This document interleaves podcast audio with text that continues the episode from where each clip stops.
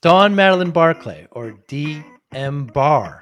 Uh, she's also known as. She's an author. She's got uh, an incredible work ethic. She's got great works of fiction and, and nonfiction. I really enjoyed talking to Dawn. I explored the whole process. It, it fascinates me just how artists, where they get inspiration from, and you know what their process is. She has a specific process that was really interesting. Uh, I, there was a term that I had just doing research that I had never heard before: a pantser or a plotter. What kind of writer are you, a pantser or a plotter? Never heard these two terms before. You're going to find out what they mean. It's very, very interesting. Uh, I, I really, really enjoy the process of writing. I think it was Faulkner that said, "Don't be a writer, be writing. Just keep writing." Dawn brings out another point: is not only that, but also keep reading. But so specific on. Uh, we talk about you know the genres. She's kind of cross genre at one point, and then she kind of solidified the process of finding publishers and um, you know, kind of the business side as well. But really great conversation with Dawn as a, as a, a, a great author. Uh, you're going to enjoy this conversation as I did. Thanks for listening. Hi, I'm Joey Pinz. People ask me, how did I lose 130 pounds? The quick answer is always discipline. I started my business, wasn't paying attention to my health, was eating too much, you know, drinking too much sweets my daughter was born. Next thing I know, I'm pre diabetic, I have hypertension. I knew something had to change discipline. I, like many of you, have faced many challenges in your career, in your family, in your life, in your faith. How did you attack them? How did you approach them? How did you solve them, hopefully? It all had to have some degree of discipline. I'm also asked, how did you found and start a tech business that lasted over 25 years? Discipline. I was committed to it, enjoyed technology, didn't enjoy some aspects of it, but knew it was necessary. Discipline. Our podcast mission how do we use discipline to better ourselves and society? Join me, please, as I talk to interesting people and discuss how they use discipline in their family and their passion and their careers and how it helped them. Our podcast vision growth through learning from others. Joey Pinz Discipline Conversations. It'll be light and serious. Join us, please. Thank you for consideration. Thank you. Thank you. Thank you again, Dawn. I really appreciate you doing this. So, why write about sex, suspense, and satire? That's a different whole interview. the three S's, as I like to say. Yeah, um, because those are the things I like to read. So, um, yeah, it just turned out that way. I started by writing a psychological thriller called Expired Listings. It was a little kinky. It was not autobiographical, but it was about a small town where people were killing off all the realtors, and the public looked at it like a public service and the other realtors thought it was less competition. So it's a little bit satiric. And then I backed it up with a book called Murder Worth the Wait, which was about a plot against the diet industry and how we're really two people, one when we're heavier and one when we're thinner. So that sort of fed into that. And then I've written some romantic suspense. I've written a psychological thriller called Saving Grace that's done pretty well. Yes um, yeah, so actually, the book I'm here to speak about was supposed to be my first book, and it turned out to be my eighth. Wow. and how did that happen? Well, I started, I wanted to write this book back in the early 2000s when I needed a book like this and it didn't exist. And I, um, I interviewed Tony Attwood, who's very big in uh, well, it used to be called Asperger's, but now it's just falls under autism spectrum disorder. Uh, and I interviewed Dr. Ellen Littman, who's very big in ADHD, especially with girls. And then I kind of hit a wall because I didn't have a lot of other people to interview. And it wasn't until the um, certified autism travel professional designation was created and a lot of agents studied how to help this um, this population that I knew how to write the book because I knew who I could interview, and they mm-hmm. were kind enough to, inter- uh, to introduce me to their clients who were families with special needs kids, and there were a, there was a lot of information out on the internet, uh, much more than when I was first researching. So it was a much easier book to write now. Yeah, and you cite. I was fascinated by this. You cite a statistic that shocked me: ninety-three percent of families with autism don't travel. With autistic children, don't travel. Well, they they they would travel if they knew where to go and how to do it, which is another Mm. reason I wrote the book. But yeah, a lot of people are frightened about what people are going to think when uh, their child melts down, that they're afraid people are going to judge them as parents. And uh, they're afraid people will think the child's a brat when their child is really just dealing with sensory overload. And so that's kept a lot of people from traveling. They also didn't know where to go. And that's one of the reasons I wrote the book, too, because there are a lot of places that are either labeled as autism friendly or they're certified as certified autism centers now. And uh, I list a number of them in the book and how to find more. Hmm. But the book is primarily about tips on how to travel as opposed to where to go. Very interesting. And uh, you might have glanced over this, but why autistic children? Why focus on that? Well, it's not just children on the spectrum, it's also children with mood disorders like Mm. bipolar and uh, borderline personality disorder. It's also uh, children with attention disorders like Mm. ADHD, and just generally children who are anxious and inflexible. And quite honestly, even neurotypical kids are anxious and inflexible when they're removed from their comfort zone. Very interesting. Have you uh, seen? I believe it's on Netflix. Love on the Spectrum. I know it's there, I have not seen it yet.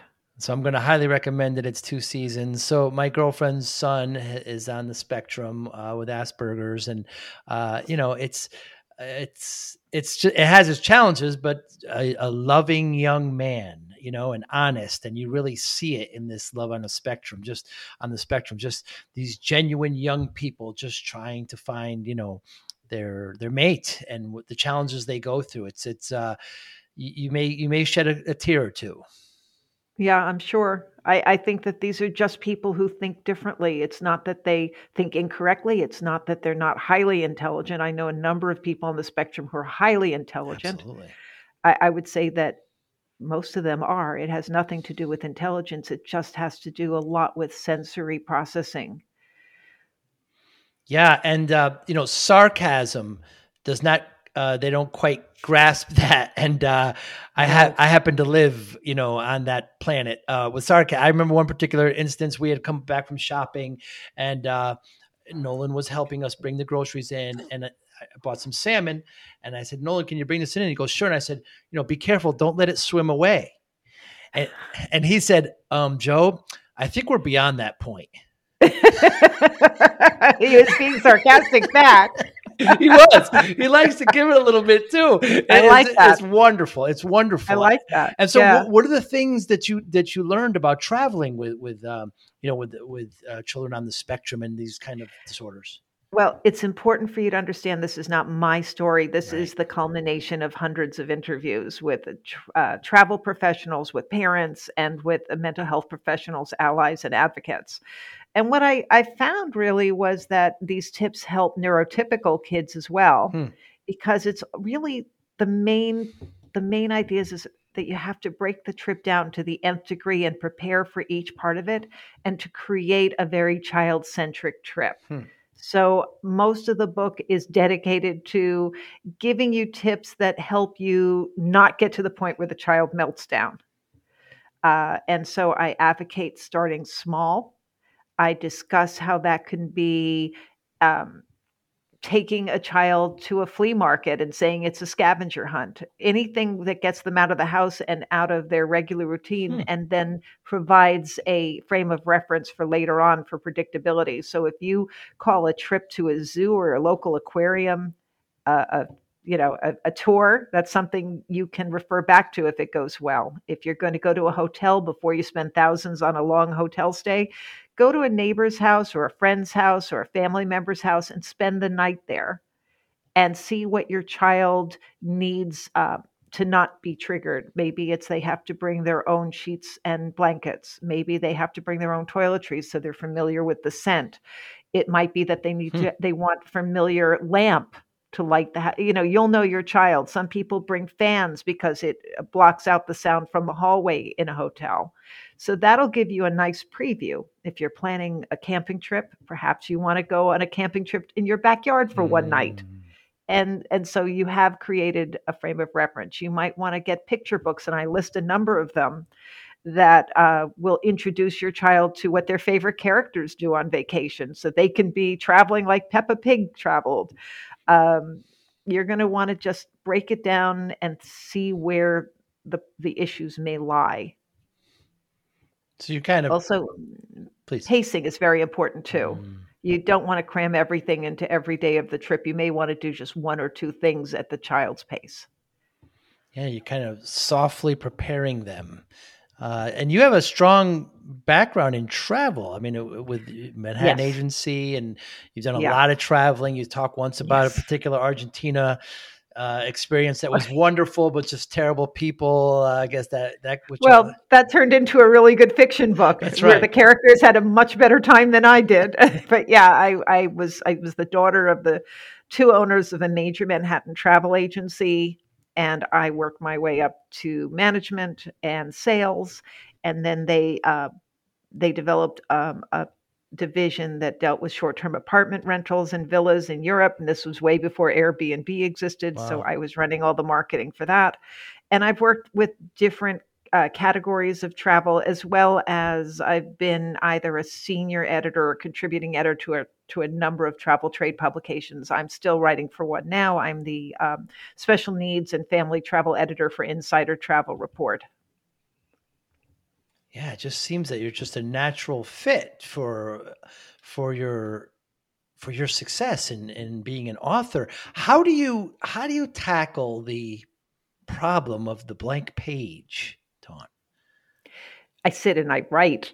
I, yeah, I type, and even though I know it might be terrible because it's not a great day or my mind's not into it, I know that you can never edit. You can't edit a blank page, mm. and hmm. all the magic of writing comes in revision. So I just sit there when I'm in writing mode.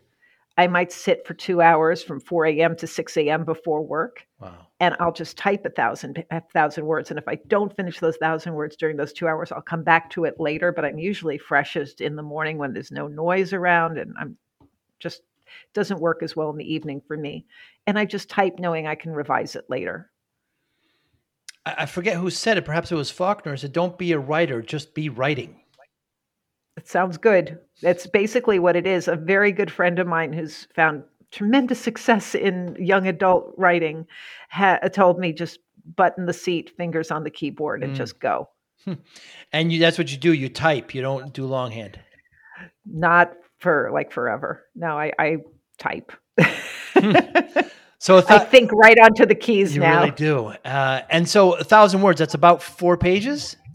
Yeah, it's about 250 words a page. You're right. Yeah. Yeah. And do you storyboard? No. In fact, I also don't outline very much. Wow. I, I, I start a book, and there are people who are pantsers like me. We yes. go by the seat of our pants, and there are people who are outliners. And I have a vague idea of who's done it when I'm doing a, uh, a, a thriller or a mystery and I have a vague idea how they're going to get there, but I'm reading it basically as I'm writing it. And wow. new characters pop up, new plot twists pop up. Um, I had my first book, The Killer, was somebody very different originally, and then I wrote a, read a book of, um, by Chevy Stevens, who's a great author out of Canada, and she had a book that involved murdering realtors or kidnapping realtors, and her her killer was the same as mine. I said, "Oh, I can't do that," and the I had to change mid course, and it turned out that my the way I ended it was much better. It, I was grateful for that change because it, nobody ever guesses the end of that book. I'm fascinated by this process because I hear musicians talk about this. You know, uh, songwriters how you know it kind of it it just kind of took over. It just I, I just remember the classic story where where you know Bob Dylan wrote uh, along the Watchtower, and within a couple weeks, Jimi Hendrix performed it, and Bob Dylan saw Jimi Hendrix perform it and said, "That was never my song. That's always been his, even though it came from me." So I just, uh, as you talk about this, where you say the story is taking over, I that's is there a sense of euphoria that happens there? I've never experienced this before, and it's just it's just typing away. It it does take over. Like I had one character who was not supposed to have a love interest and she walks in to speak to a detective and suddenly i said you know she thinks he's really cute. And there's going to be a love interest. And that ended up taking over the book, and the book became something very different than it originally was going to be. Wow. Now, when you so, say originally uh, was going to be, so you had some idea uh, in a, in a I had an I, I had an idea that she was going to be involved in being fingered for a series of of uh, serial killings, and she was going to have to get herself out of it. But I did not intend for her to have a love interest, and the way it turned out was much better than the way I originally had thought about it. Yeah, I heard somebody ask you that question too. You mentioned that word pantser before. Versus, Are you a pantser or a yeah. plotter? I'm not familiar yeah. with either of these terms. Yeah, plotters actually plot. There are people who write 150 page outlines. Wow. I can't do that. I can't because I'll. I know I. I can't. If I'm going to do that, I might as well just write the book. Yeah. Uh, and pantsers go by the seat of their pants. I, I have to admit that halfway through a book, I usually know what I want to do, and then I'll write the next several chapters in that I'll write a chapter number and then I'll write one line and that line describes what's going to how that plot that chapter is going to help the book progress. Wow. So I know sort of when it's going to be finished. And I know that if I start a book and write a thousand words a day, I'm probably going to get finished in 90 days uh, or a little less. And then I'm going to get my um, critique group to look at it. I'm going to get my beta readers to look at it. I probably will hire an editor to look at it. Um, even though I'm an editor, I will always pay for editing uh, because we're always too close to our own work to edit it correctly. Mm. And um, then I've got to start the wonderful journey of querying agents and uh, publishers and trying to get it sold, hmm. which usually takes longer than writing the book. Yeah, the business gets in the way. But going back to that process, which just fascinates me, have you ever got to a like you mentioned one particular time where you were going in a particular direction, but you you've got influence from another place saying, I'm going to change that direction there. I mean, have you ever thought, well, that's really not mine, that's somebody else's, like in that kind of Bob Dylan, Jimi Hendrix thing? Have you ever mm. thought it's not really mine? No, I I actually feel like I really write original mm. stories. Um, that's why they're sometimes harder to sell because a lot of people, a lot of publishers like to work off derivative works. It's usually ah. far, hard for me to find comps to pitch with my queries. Um, but I don't mind because I want something that's original. And, and that's the one thing that really makes me happy is when people look at my work and say, yeah, I, I've never read anything quite like it. Hmm. Have you ever been, you mentioned it's about a 90 day journey to finish a book. Have you ever been at a certain point and think, wow, this is so good. I'm going to save this for another book? I've taken pieces out. I've never reincorporated them, but I there was a piece of um, when I was writing expired listings. There was a piece that I thought, no, this is crowding this plot and it doesn't belong here. And I said, but it'll be great for the next book in the series if I write it. So I still have that sort of hanging over my head, waiting to go someplace. It's fascinating. And then the other we hear stories now about how you know Stephen King wrote some of his you know greatest works whether you're a fan or not but when he was you know heavily influenced right when he was heavily uh you know he, had drug addiction he had different kinds of addictions and then how and, and, cigarettes and things like that. And some of his greatest works came from it. And he and he he confesses it's harder to write without that now that he's that he's sober. I mean, any thoughts on that process and how kind of outside influences help or mis misguide or misdirect directions? I can only say that I've never really been able to write fiction while I'm dieting. Mm. it's hard for me to concentrate on two things at once that way. So I'm sure that I write better when I have lots of chocolate near me, but I I I don't have a you know, I'm heavily influenced by aspects of my past. Mm. So expired listings, I was a realtor for a very long time. So it's a parody of the real estate industry. Uh, murder worth the wait. I've been a yo-yo dieter my whole life, so that's really what that's all about. And my feelings on how people react differently to you when you're heavy and you're thin.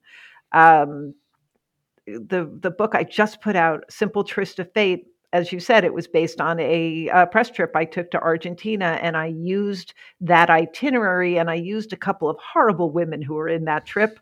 Um, they, they, I made them out to be these horrible women who are uh, in the book, uh, but they're not the stars; they're just side characters.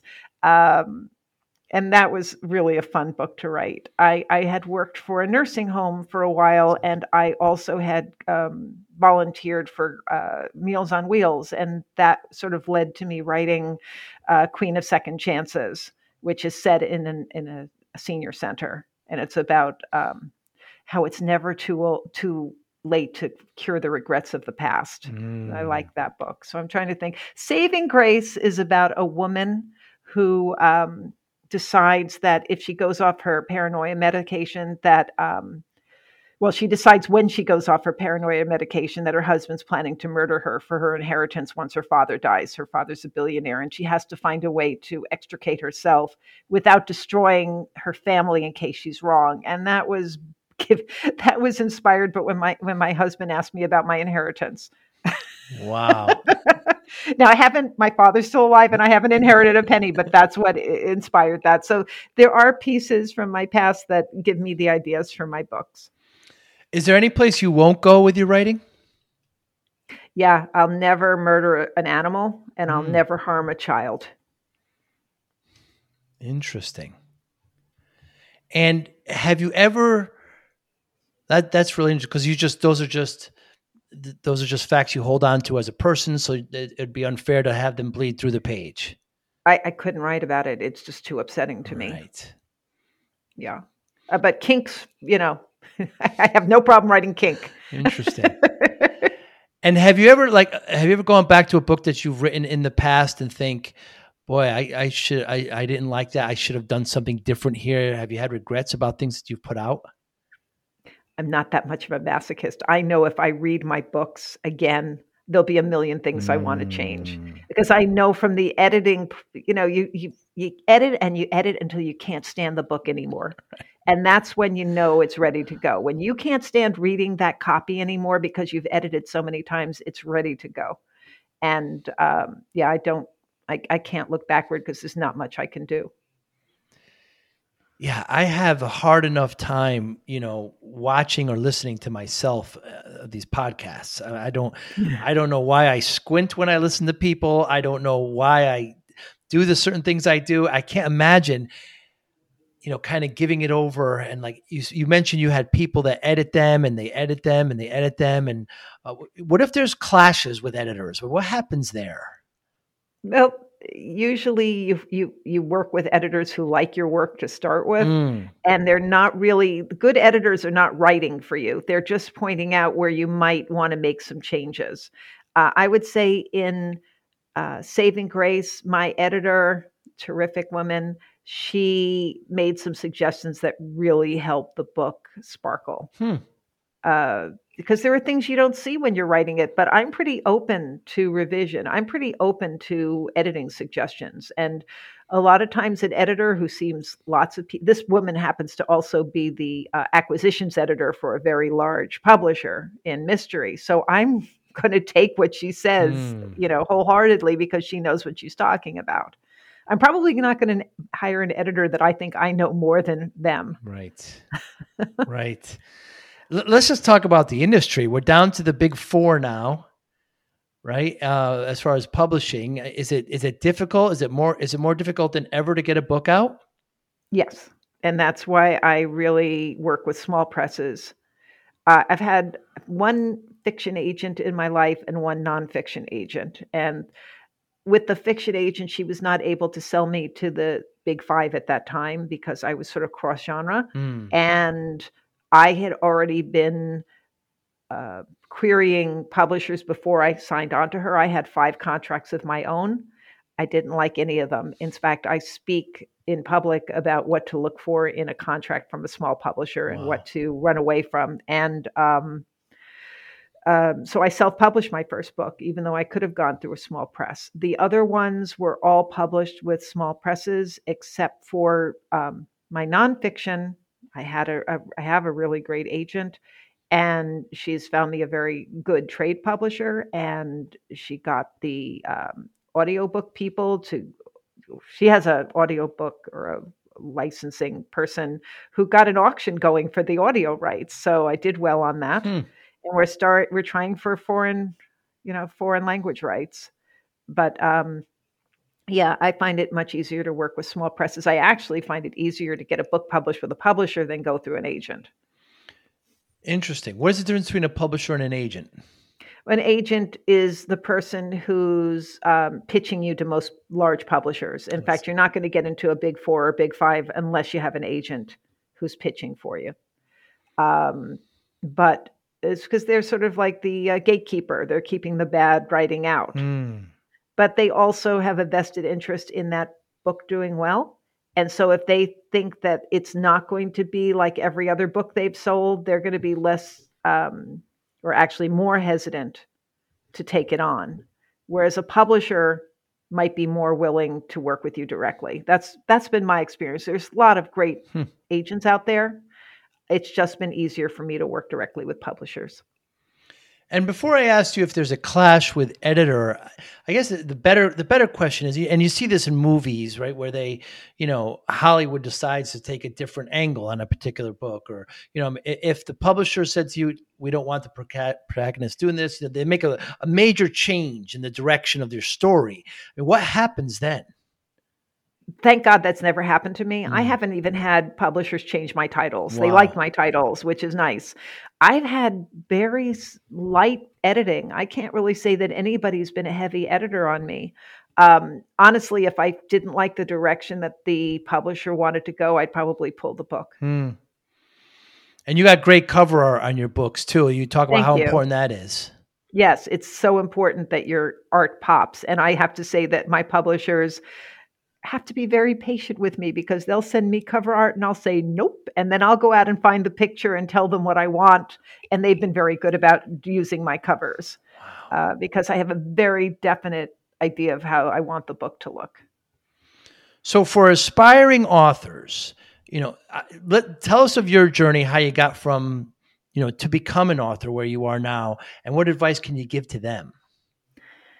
Wow. I've been writing since I mean forever. Right. I've been writing since I was 10. Um, I have been published since I was in my early 20s, and I was writing for free at that time. And that was at a time that not everybody wrote for free mm. like they do mm. now for blogs and everything.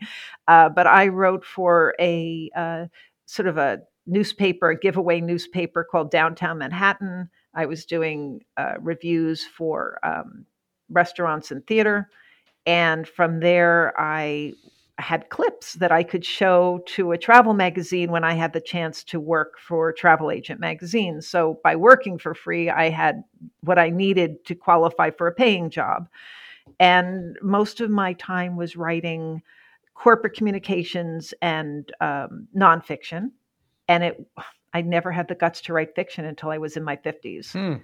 I wanted to. I thought about it and then I just I didn't have the guts and finally I just said now's the time and I took a stab at it and the whole reason was as a realtor I knew how dangerous it is to be a realtor mm. and I mm. kind of wanted to write a story that showed that. Um, and I when I wrote it I didn't expect that it would be a psychological thriller. I was working with an agent and he said or not an agent, I'm sorry, an editor and he said, "Well, this is a great psychological thriller." I said, "Oh, great. I love glad that's what it is because that's what I like to read, but that's not what I meant to write. So, what would I tell people to do? Was your question? Yeah. Um, I would take classes. I would network with other writers. I would, uh, if you're, it depends on what category of writing you want to do, but there are organizations that cater to every type of writing. So if I wanted to write mystery, I would probably join Mystery Writers of America, or I would join Sisters in Crime, or I mm. would attend I would attend their conferences like Thriller Fest for um, the international thriller writers. There are so many. There for um, romance. There's Romance Writers of America. There's always a place to go and learn and speak to other authors and network and read. The most important thing you can do as a writer is read and understand the genre that you're writing in. Very good advice. Oftentimes, I would think, yeah, that you have you have to read. Now, you, you talked about categories and genre. Your a lot of your stuff is kind of cross genre. So yeah, I I do that. I'm actually the best advice is to stay with one genre and to mm. write series. And I write standalones and I write in a number of different genres. So it's harder for me. Like it's, I guess I am a masochist. well, it seems to me that you pick the book and then somebody else decides what genre it's in. Whereas some of the other mm. writers kind of pick the genre and then just go that way. No, that was my first book. Ah. That was my first ah. book. That I after that I knew that Murder Worth the Wait was going to be a romantic suspense. It's also yeah, it's really more romantic suspense than anything else. And I was pretty sure that some of the other ones were either going to be um, sweet romance or um, young adult romance, kinky romance. I, I, knew ahead of time what the genre on those were going to be, but uh, my problem is that um, there's always a lot of humor in my books, whether they're mysteries or romance or whatever, and there's always a little bit of mystery in my uh, romance. And you you kind of glanced over something quickly. I want to spend just a couple minutes on. You said you mentioned uh, you were in the beginning in your 20s. You were writing reviews for restaurants and for theater. Yeah. So tell me the consequences of a good and a bad review. I'm sure there were absolutely no consequences because I'm sure nobody ever wrote read what I wrote. Really? it was for a it was for a little throwaway newspaper like you would find in a bank, but it got me into theater free and it got me into restaurants for free and it was really fun for me to do.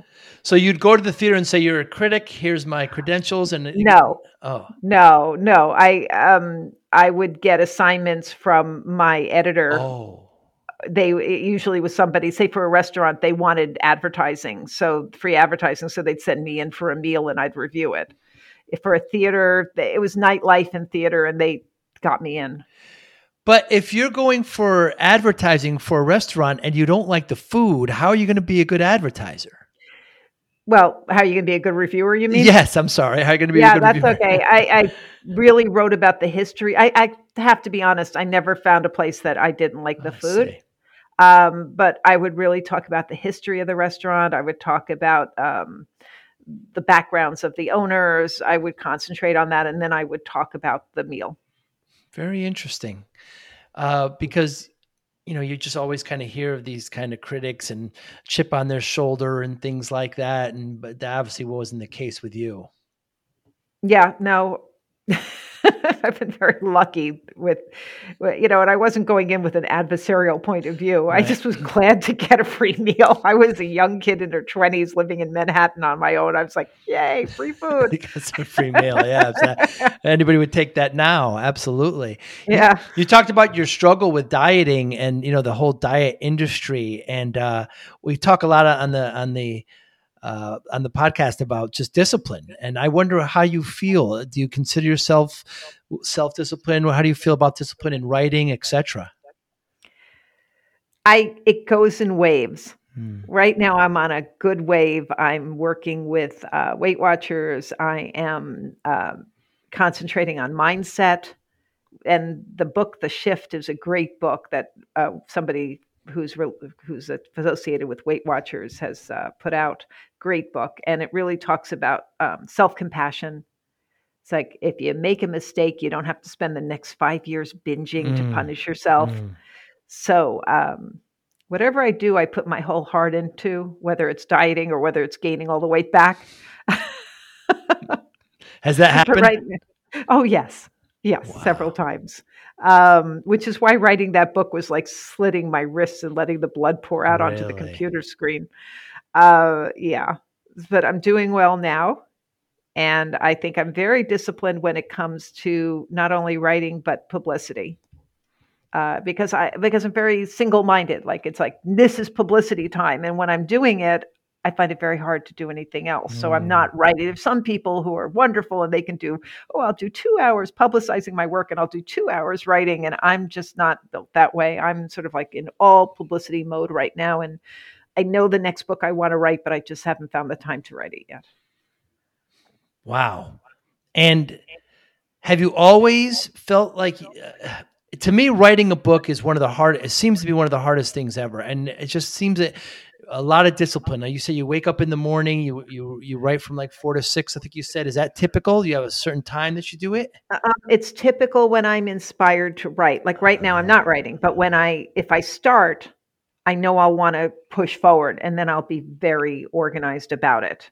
But then there might be several months where I don't write because I'm doing something else like publicizing my work or querying my work. Very interesting. And when when you're done with this kind of side and you know you have a kind of theme for your next book, yeah. You won't outline it all. You say, okay, tomorrow I'm going to start working. I'm going to get up at six, and here's the first thousand pages of this new book. Thousand words. I'm sorry, thousand pages. Can tell I'm not an author. I'm not, I'm not, that dedicated. I'm not writing it. I'm not writing War and Peace. Um, yeah, I, I, I already have ideas of how I want it to start. I know basically what's going to happen. I don't have the. I have one character sort of carved out in my mind but I haven't started writing it yet. Um, and I will. I will probably later in the summer when when my new book about traveling with kids on the spectrum comes out. Right. And even if you're traveling, you just bring the laptop. You, are you at a desk? Are you on a couch? Uh, how do you? Uh, do you have coffee? Paint a picture. laptop, laptop on my um, laptop on my lap while I'm sitting on my couch comfortably, sometimes next to my dog. Uh, and I manage to tune out everything. So my husband and son could be talking to me. I won't hear it. Wow. And they, they'll say, but I told you something. I said, but I wasn't listening to you because I was writing. Uh, no music, preferably silence. So, you know, hopefully nobody's playing the television in the room because then I'm going to have to go. Uh, I have to have it silent. And that's why 4 to 6 a.m. really works for right. me. Uh, even the dog's tired then. And so, uh, yeah, I know not usually coffee or anything, maybe, maybe a soda or something. I don't know. I haven't thought of it. That's not part of, you know, it's not as, it's not part of the, the, the regime. I see. That, it's just a, like a quiet. just like a quiet. Yeah. It's not as ritualistic as I'm, I'm kind of grabbing for it seems. You just kind of get down to business and away you go. Yeah. But if I'm, you know, if I have to write in a different room, I will. I have found that I can write in the evening. I can write in different locations. It has to be that I have the idea in my head. What uh, I will try to do is when I'm in the middle of writing a book, I'll say, okay, for the next chapter, I kind of want this to happen. And I'll go to sleep and tell myself I want to work out how that's going to happen. And then I wake up and I have an idea. Wow. So I, I let my subconscious work for me while I'm sleeping. And if it doesn't come out, do you take a day off if there's no new inspiration? I try not to take the day off because I usually want to push forward. I, I, suppose if I had to travel or something, I would take the time off, though I can remember trips to my dad down in Florida where I was sitting by the pool with the mm. laptop on my mm. lap and I was writing. So I kind of get into a groove and I want to keep going. Saturdays and Sundays, seven days a week? Oh, yeah. Yeah. Wow. For 90 days, approximately. Give or yeah, take. maybe a little less. I got to tell you, uh, Simple Twist of Fate, three weeks. But I wasn't working, so I could work write all the way through. Wow. Wow. Uh, what motivates you, Dawn? Um, did I mention chocolate? No, I'm just kidding. It's wonderful. Motivates me.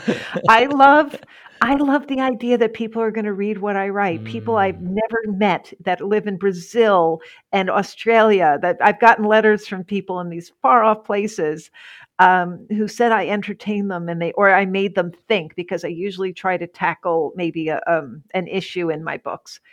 And so that always is a wonderful thing. With the new book, Traveling Different, it's really that I opened up hopefully the world to people who could not travel or did not travel because they they didn't know how to with their their kid on the spectrum or with anxiety or whatever. So I like being read and I like having uh, an influence on people's lives. Hmm. Has anybody wanted to turn your your books into a movie or a show or like bring it to a different kind of level? Are you open to that? I've wanted that. Mm. if anybody's listening who would like to buy film rights, please call me.